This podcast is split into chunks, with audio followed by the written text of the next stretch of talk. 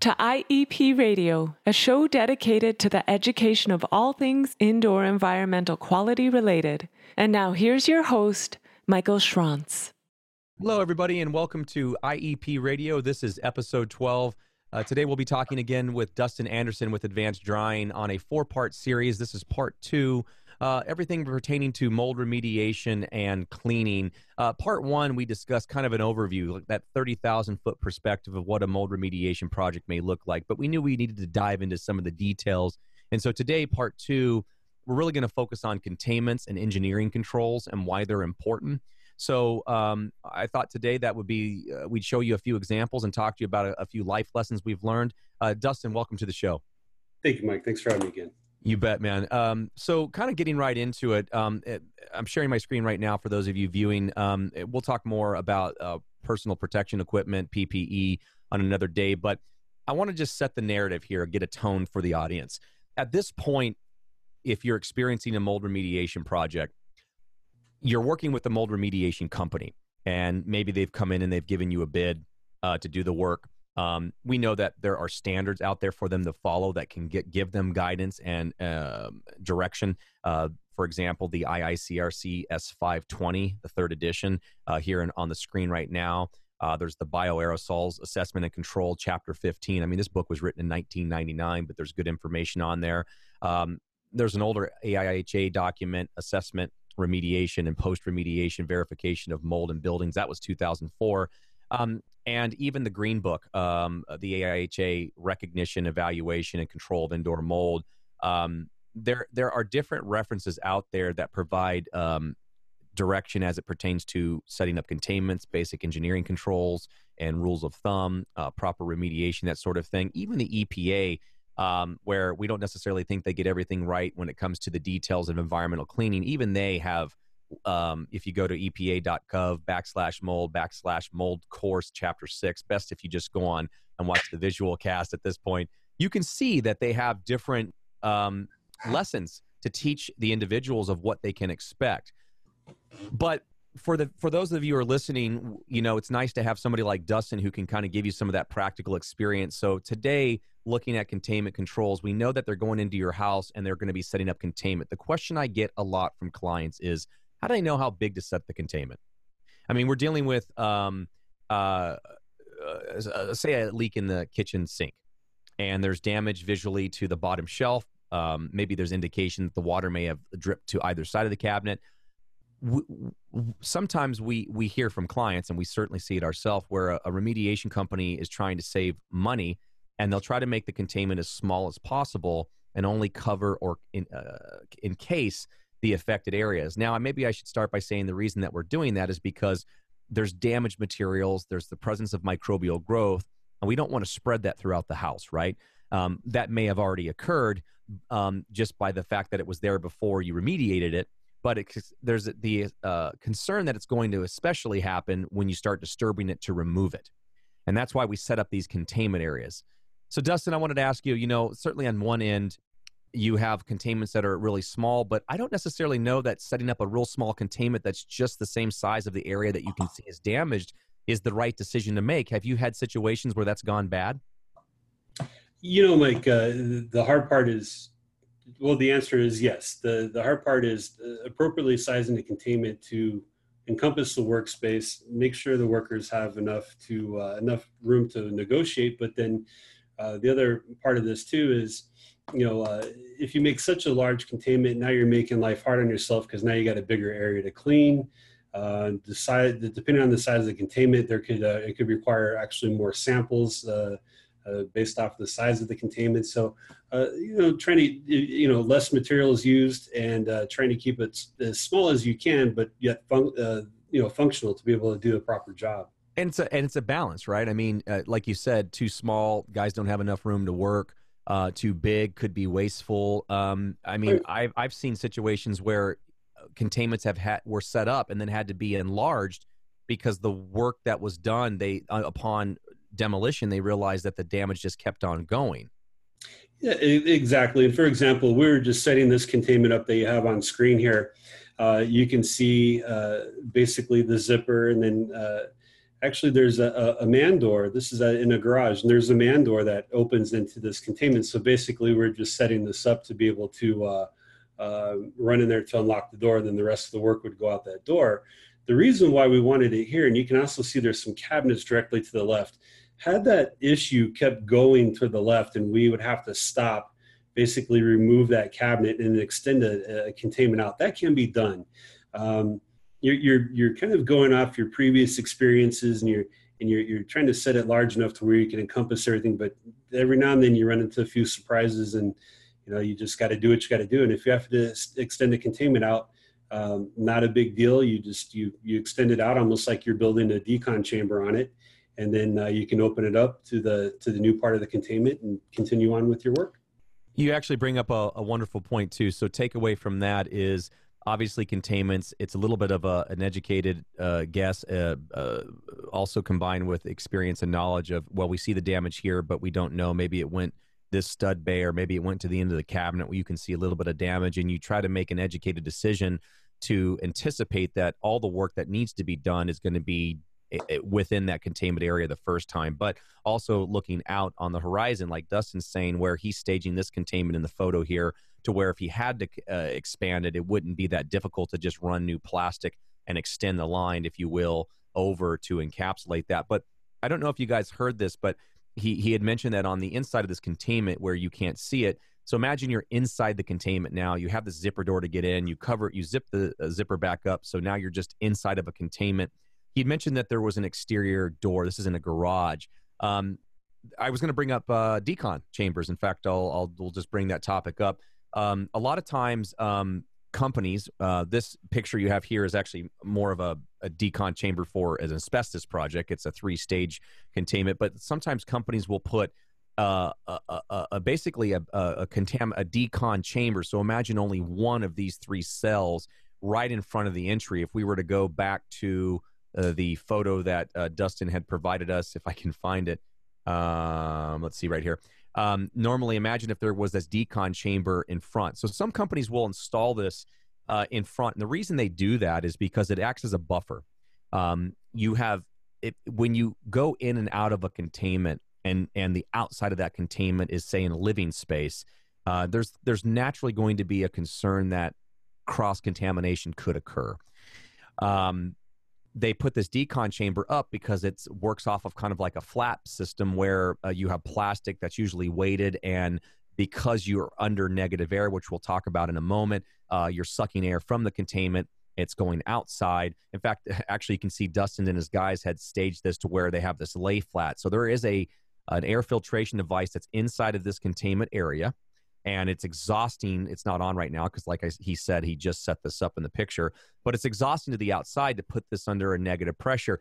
And when they have it on, that decon chamber, which would be located directly in front of the zipper, adds a buffer to where a person can enter or exit the containment and have a, a chamber to either vacuum themselves off or uh, vacuum off um, double bagged uh, materials of, like, say, moldy contaminated materials in bags um, it offers a place so that the integrity of the containment uh, is still up. The negative pressure is still being overall maintained and offers that extra line of defense. Now, I say that there are times, and certainly budget and um, logistics are other reasons that this would apply, that you would not have a decon chamber. Say, for example, in this here in this example, it's fortuitous. He's got a door that leads exact uh, right out to the outside.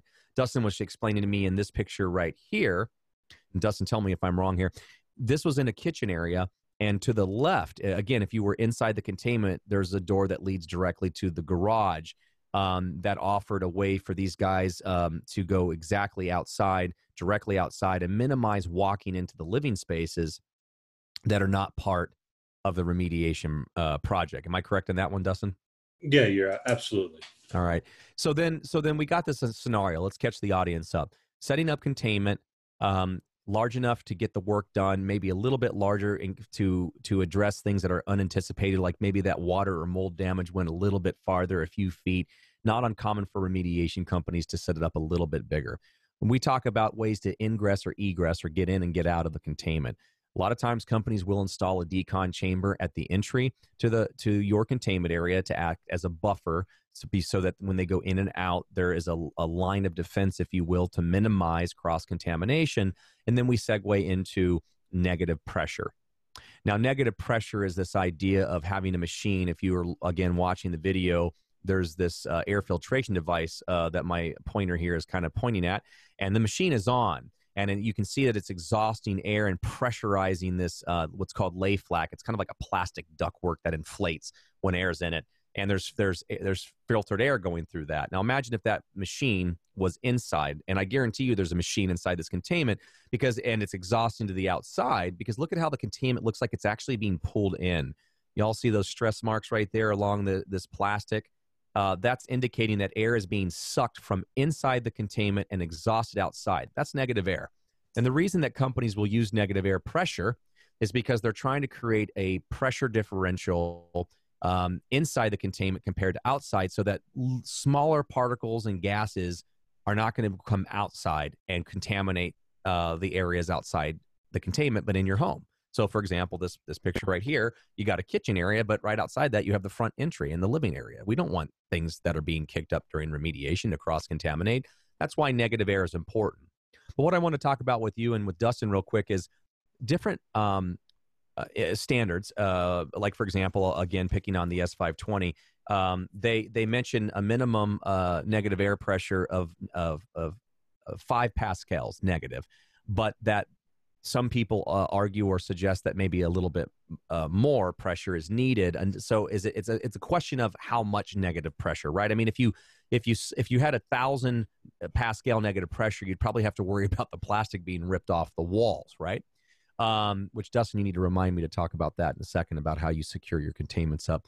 But some companies will um, measure the pressure and what you're looking at right now is a recorder a data logger that uh, some companies these are a bit expensive as you can tell uh, on the screen there but they they use it as a data logger and basically the idea is that to the remediation company it's important that the integrity of the containment remains throughout. And if they have you you under negative pressure for the parts of the project that are most likely to cause cross contamination which is usually the remediation of materials and that sort of thing they're going to want to make sure that that negative air is working and, and you never know um, power can go out in the home or the office you could have an unruly homeowner who, uh, even though you told them not to unplug the machine, um, they didn't like the noise, so they unplugged it. This will record um, those failures in power and let the remediation company know whether or not there's a concern. By the way, if you're a homeowner or somebody that is working with a remediation company, if they have a machine running, do not turn it off unless they give you uh, explicit permission and it makes sense to do that, do not touch that. It's there for a reason. It's not there for your enjoyment, and it can be very disruptive. Um, but it's it's not just there to waste your time and money. Um, but Dustin, sometimes um, you know, let's say you're the homeowner. Help me out with this. The homeowner doesn't have a sixteen hundred dollar, you know, data recorder that measures pressure differential, and they have devices that are less expensive. Any tips you can give them uh, as they're working with a remediation company to ensure that if there is negative air pressure operating, that they can tell it's actually doing its job. Yeah, the the visual cue of just seeing the containment kind of sucking into itself yeah. Uh, is is you know that you that actually that's a, a fairly small containment uh, and, and there is quite a bit of pressure on it. Actually, I had to I had to go back up on the top and kind of resecure the containment just because we want to make sure it doesn't come down. That'd be the worst thing that could happen in the middle of your your job, but. Uh, you know, if, if the pressure is too great, uh, we I know we hit on this before that you can actually put a relief in there to you know have a uh, kind of a makeup air coming into the containment, which. Uh, but that's that's the job of the remedial company. But just looking at the containment, you know, if the containment is sucking into itself, you're under negative pressure. Now, the one thing that if you see the containment kind of like ballooning outward towards the uh, opposite of the area that it's at, that that could mean either one of two things. One, there's air somehow getting into your containment and there's a pressure differential and there the, there's a negative pressure basically outside your containment which is causing the, the the plastic to move outward if you will or for example if there's a register inside the containment and the uh, the plastic somehow comes off of that and now you're pressurizing the containment it'll start to balloon out towards you that's fantastic so uh, you, you you're you're bringing up uh, uh, pearls of of wisdom here. Two things first. We'll talk about the unruly HVAC register that gets kicked on or turns on, and, and how that can be an issue.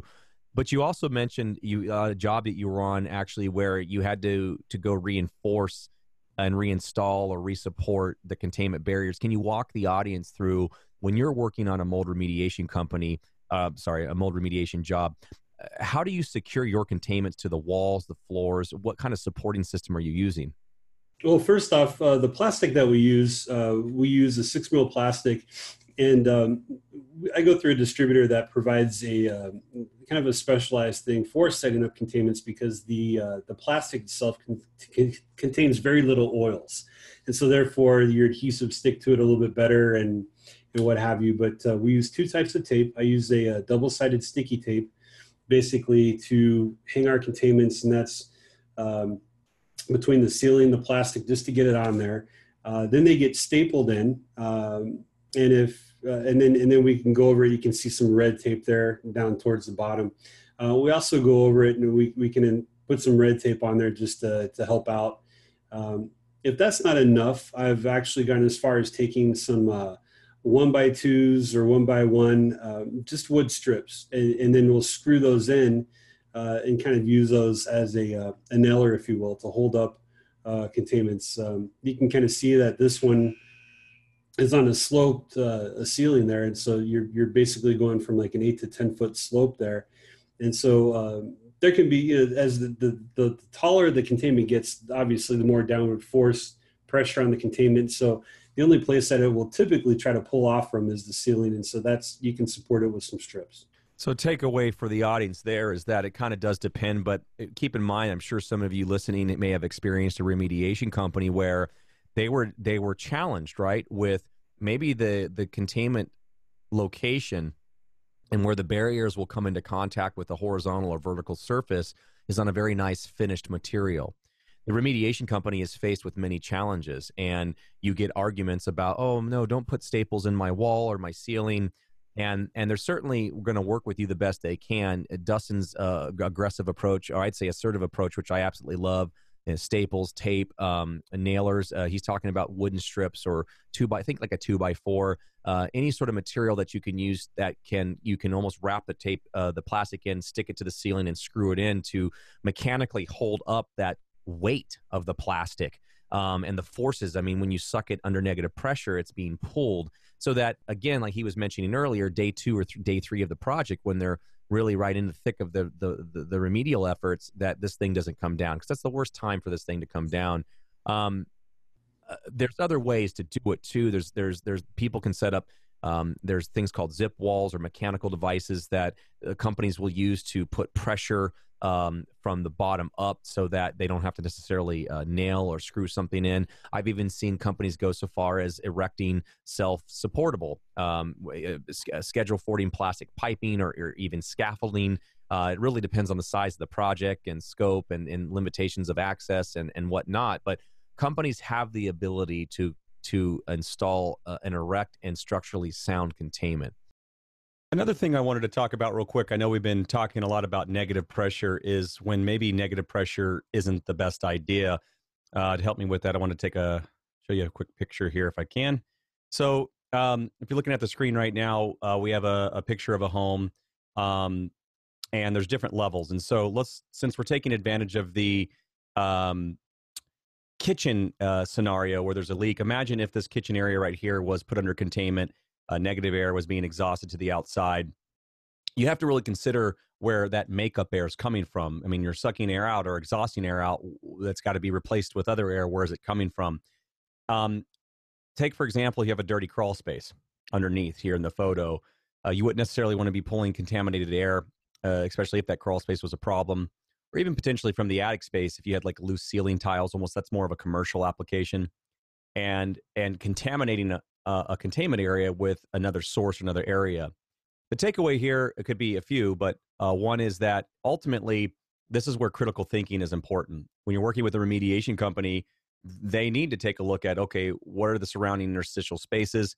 Uh, you know, here in Arizona, we don't have a lot of crawl spaces, so we don't really have to worry about things like that. And a lot of our ceilings are, you know, drywalled in or plastered, and we don't have loose um, uh, um, uh, ceiling tiles and that sort of thing to where maybe there's more of a concern.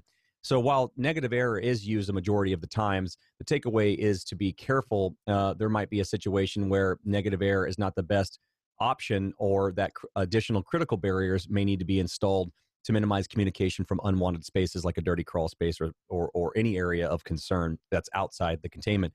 The other quick scenario is positive air pressure. Say, for example, you're working in a crawl space and you know you're going to be kicking up a lot of dirt and debris and, and with that cont- potential contaminants well, you don't want those contaminants to um, float around and potentially go through pl- pathways that lead into the home. So you may consider using positive pressure uh, in the living spaces to help uh, minimize that communication between crawl space that maybe you're working in and also the living space. So just food for thought when you're um, working with a remediation company. While negative air uh, controls may be used a majority of the time, always want to be aware about your surroundings and w- what is the consequence of negative air.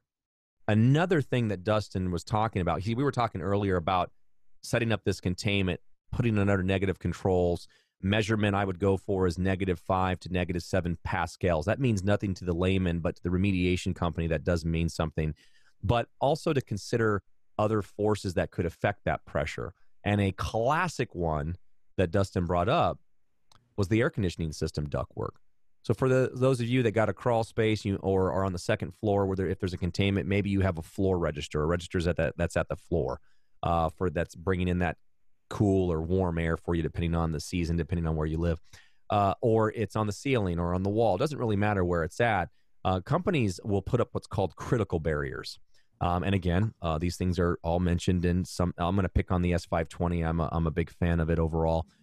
Um, they will do that to prevent not just cross contamination from things being kicked up in the containment into that ductwork, but from the air to come in. The problem with that is, is that even with the critical barrier, it's not foolproof. There's ways that the air can get around that barrier. Um, so a lot of times, if possible, and this is the this just shows you the complication of this job, is we'll tr- they'll try to have that air conditioning system turned off, or at least that particular ductwork that um, supplies air into what would be the containment that they actually turn off that or otherwise shut it off or prevent it from doing that because the worst thing you can have happen is have say for example a supply air register blowing enough air uh, in here in this containment especially smaller containments um, where it actually puts a positive pressure inside the containment versus a negative. and now you're worried about things maybe kind of being pushed out to whatever con- degree uh, outside the containment area um, so that that is a concern um, I'm trying to think, Dustin. Uh, returns um, your air conditioning system. You, it doesn't matter, but especially if it is a return, you definitely want to make sure your air conditioning system is turned off. Uh, if you have a return air grill or filter frame that happens to unfortunately be located in the work area that would be under containment, it's really critical uh, that you talk with the remediation company and whoever else is part of the project to say, listen, we can't have this thing sucking air from a containment so that these critical barriers are put up in place um, and prevent that sort of cross contamination concern that you get from it. Did I hit that? Was that pretty fair, Dustin? Uh, yeah. Pretty okay. Fair. All right. So so we've covered. I'm trying to think what we've covered so far. We've covered uh, sizing the containment up. Even before that, um, I don't know if we mentioned it, but the idea of um, removing contents. I'm just going to re- hit the, hit on that one more time in case it wasn't on this one. Um, when when a remediation company comes out to your house or your office where they're going to set up containment a lot of times contents are are naturally in the way. So um, a lot of times and i know dustin does this too is he'll make sure that anything that's um, easy to remove um, um plateware uh, books uh, you know loose items of food in the pantry all those items are expected to be out of there. You don't want those items exposed um, regardless of the the actual threat of contamination on them. You don't want them exposed in the containment, so you'll remove them out. Sometimes what we get from clients, however, is they'll get the classic question in preparation of these containments being set up. You're removing their contents and they're worried that they're already contaminated. And I hate that word contamination because I don't think we can easily define it. But I think the short answer is, is that it really depends. If you're working with a remediation company, especially with like somebody like Dustin, you you kind of are looking at well if there's a if there's a box of spaghetti noodles in a pantry by a floor and there's mold that's right behind that, you might just want to consider throwing that pasta away. But on a lot of items, they can usually be wiped down and put in sealed plastic containers and then being dealt with at a later time. And we'll try to talk more about content cleaning in, in, in part three uh, of, of this series. But the idea is to remove ultimately these contents from the, the, the containment area in preparation so that the remediation company can do their job. Um, any other uh, tidbits of knowledge or points that maybe I didn't hit well uh, on, Dustin, or do you, you think we have it covered? I think you're pretty good. You know, the, the contents, um, and depending uh, to the the situation, I mean, everyone's situation is different. So if you're if you have a question about the contents, uh, you know, definitely speak to the remedial company who's involved. Uh, if there's been any kind of pre-testing done uh, to determine where things are at, uh, and you know that that might help make a determination on what to do with the content. So, uh, and that that's probably going to be a later episode when Mike deep you know when you when you dive into testing a little bit more uh, to make certain determinations regarding that. But uh, you know, working with the remedial company and just having that dialogue is is always a good start. You know, and speaking of testing, and, and in fairness, probably should have I should have brought this up earlier. One of the other thing that may, you may run into, it's not just about setting up the containment, but a lot of companies um, they won't even touch your house physically. That is, uh, staple it or do anything if they find out um, your house is uh, of a certain age. Um, say, for example, uh, 1978 uh, or older, where we start to worry about lead-based paint. Um, um, it, there's not really a sharp year as much to for uh, asbestos, but uh, a general rule of thumb is 1980. Uh, Some people will go even further, 1985, but general rule 1980 or older a lot of these remediation companies they're going to want you to do your own sampling uh, third party or maybe they have a person in their um, in their company that will do it for you where they sample the materials that they feel they're going to disturb. So it's not just the remediation of a wall that has mold on it. That wall is of a certain age. They're going to want to know if there's asbestos. That's another contaminant that you maybe didn't think about, but you unfortunately have to deal with now, uh, one way or the other, if you're going to work with a professional and have it tested. And it's the same argument again for lead based paint. It's also the same argument where their containment area, like take a look at this photo here where you know that obviously the plastic eventually comes into contact with the surfacing material that those areas are all going to be sampled because the remediation company ultimately doesn't want to be responsible or liable for the release or disturbance of another contaminant that couldn't be anticipated. So takeaway points is that communication as Dustin mentioned is key up front. What are you doing? How are you setting it up? Um, how are you getting inside and outside of this containment?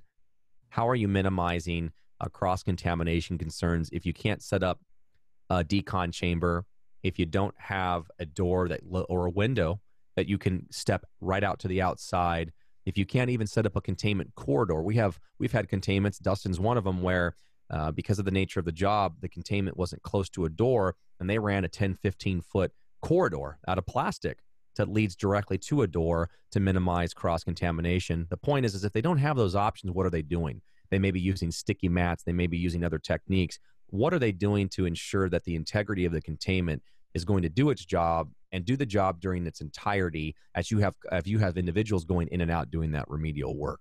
So very important topics. Join us for part three coming soon. We're going to dive into the details of actual remediation and cleaning inside of the containment, how that looks like. Thank you again, Dustin, for your time, and we'll see you guys next time. Thanks, Mike.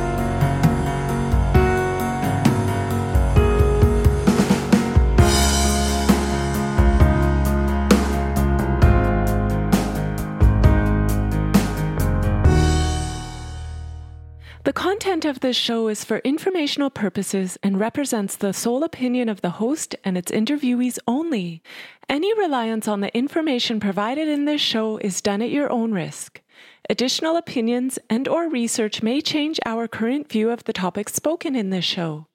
We do our best to minimize any inaccuracies presented and make legitimate efforts to back all comments with our own field experience, independent literature, or studies that support the topics discussed. This information should not be used to make conclusive decisions regarding your health or exposure. Ultimately, all questions and or concerns regarding your health should be addressed by a qualified physician. Additional exposure concerns and or questions pertaining to the health of your home or building should be addressed by qualified and on-site professionals. Any and all products and services discussed in this show should not be construed as a recommendation, endorsement, or guarantee that their use is appropriate for your situation. In short, we hope this information is of value to you, but please do not act upon it without actual and individual consultation and guidance by professionals who have taken the time and appropriate collection of data to assess your unique situation.